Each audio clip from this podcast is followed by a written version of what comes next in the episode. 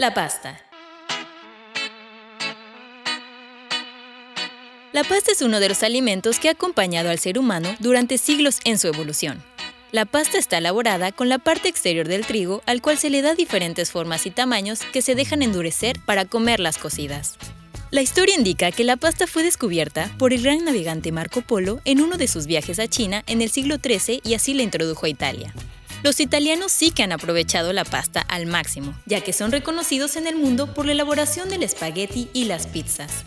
Pero existe otra teoría que nos cuenta que una de las civilizaciones antiguas, como los etruscos, ya elaboraban la pasta mediante la trituración de diversos granos y cereales mezclados con agua para después cocinarla, dando como resultado un alimento muy nutritivo.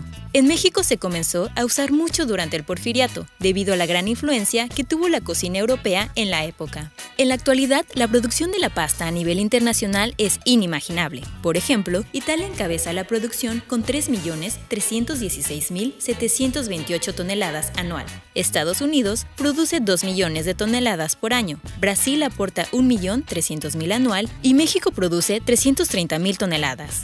El consumo de pastas alimenticias en el mundo en kilogramos per cápita. Italia es el mayor consumidor de la pasta con 26 kilos por persona. Le sigue Venezuela con 12 kilos. Túnez consume 11 kilos per cápita y México consume la cantidad mínima de 2 kilos y medio por persona.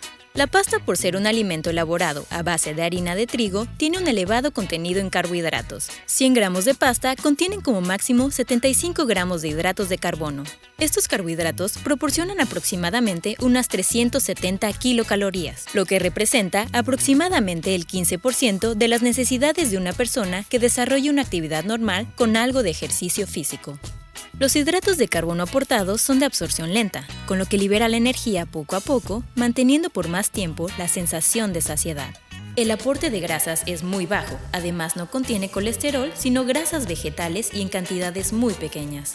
El aporte de vitaminas y minerales es relativamente bajo, excepto que éstas hayan sido enriquecidas. La pasta contiene vitaminas del grupo E y B, que son considerados antioxidantes celulares. La pasta aporta también un porcentaje aceptable de fibra vegetal, sobre todo las pastas integrales, lo que favorece el funcionamiento gastrointestinal y ayuda a metabolizar el colesterol y los triglicéridos. La pasta es un alimento básico, aunque hay que enfatizar un par de cosas. La pasta no es un alimento completo, ya que aporta pocas proteínas y no contiene grasas, por lo que hay que complementarla con otros alimentos como los huevos, el aceite de oliva extra virgen, el pescado y la carne. Otra cosa que hay que enfatizar es que la pasta integral aporta más fibra, más vitaminas y minerales que la pasta normal. Recuerda que en Radiante tenemos para ti las recetas más sabrosas.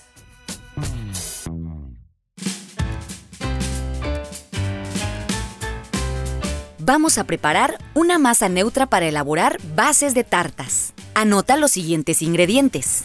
1 y 3 cuartos tazas de harina, media taza de mantequilla a temperatura ambiente, un tercio de taza de azúcar glass, una yema, un huevo, una cucharada de extracto de vainilla y una cucharadita de sal. Procedemos a colocar la harina en una mesa de trabajo. Enseguida, formamos un espacio al centro. Colocamos dentro del espacio el resto de los ingredientes.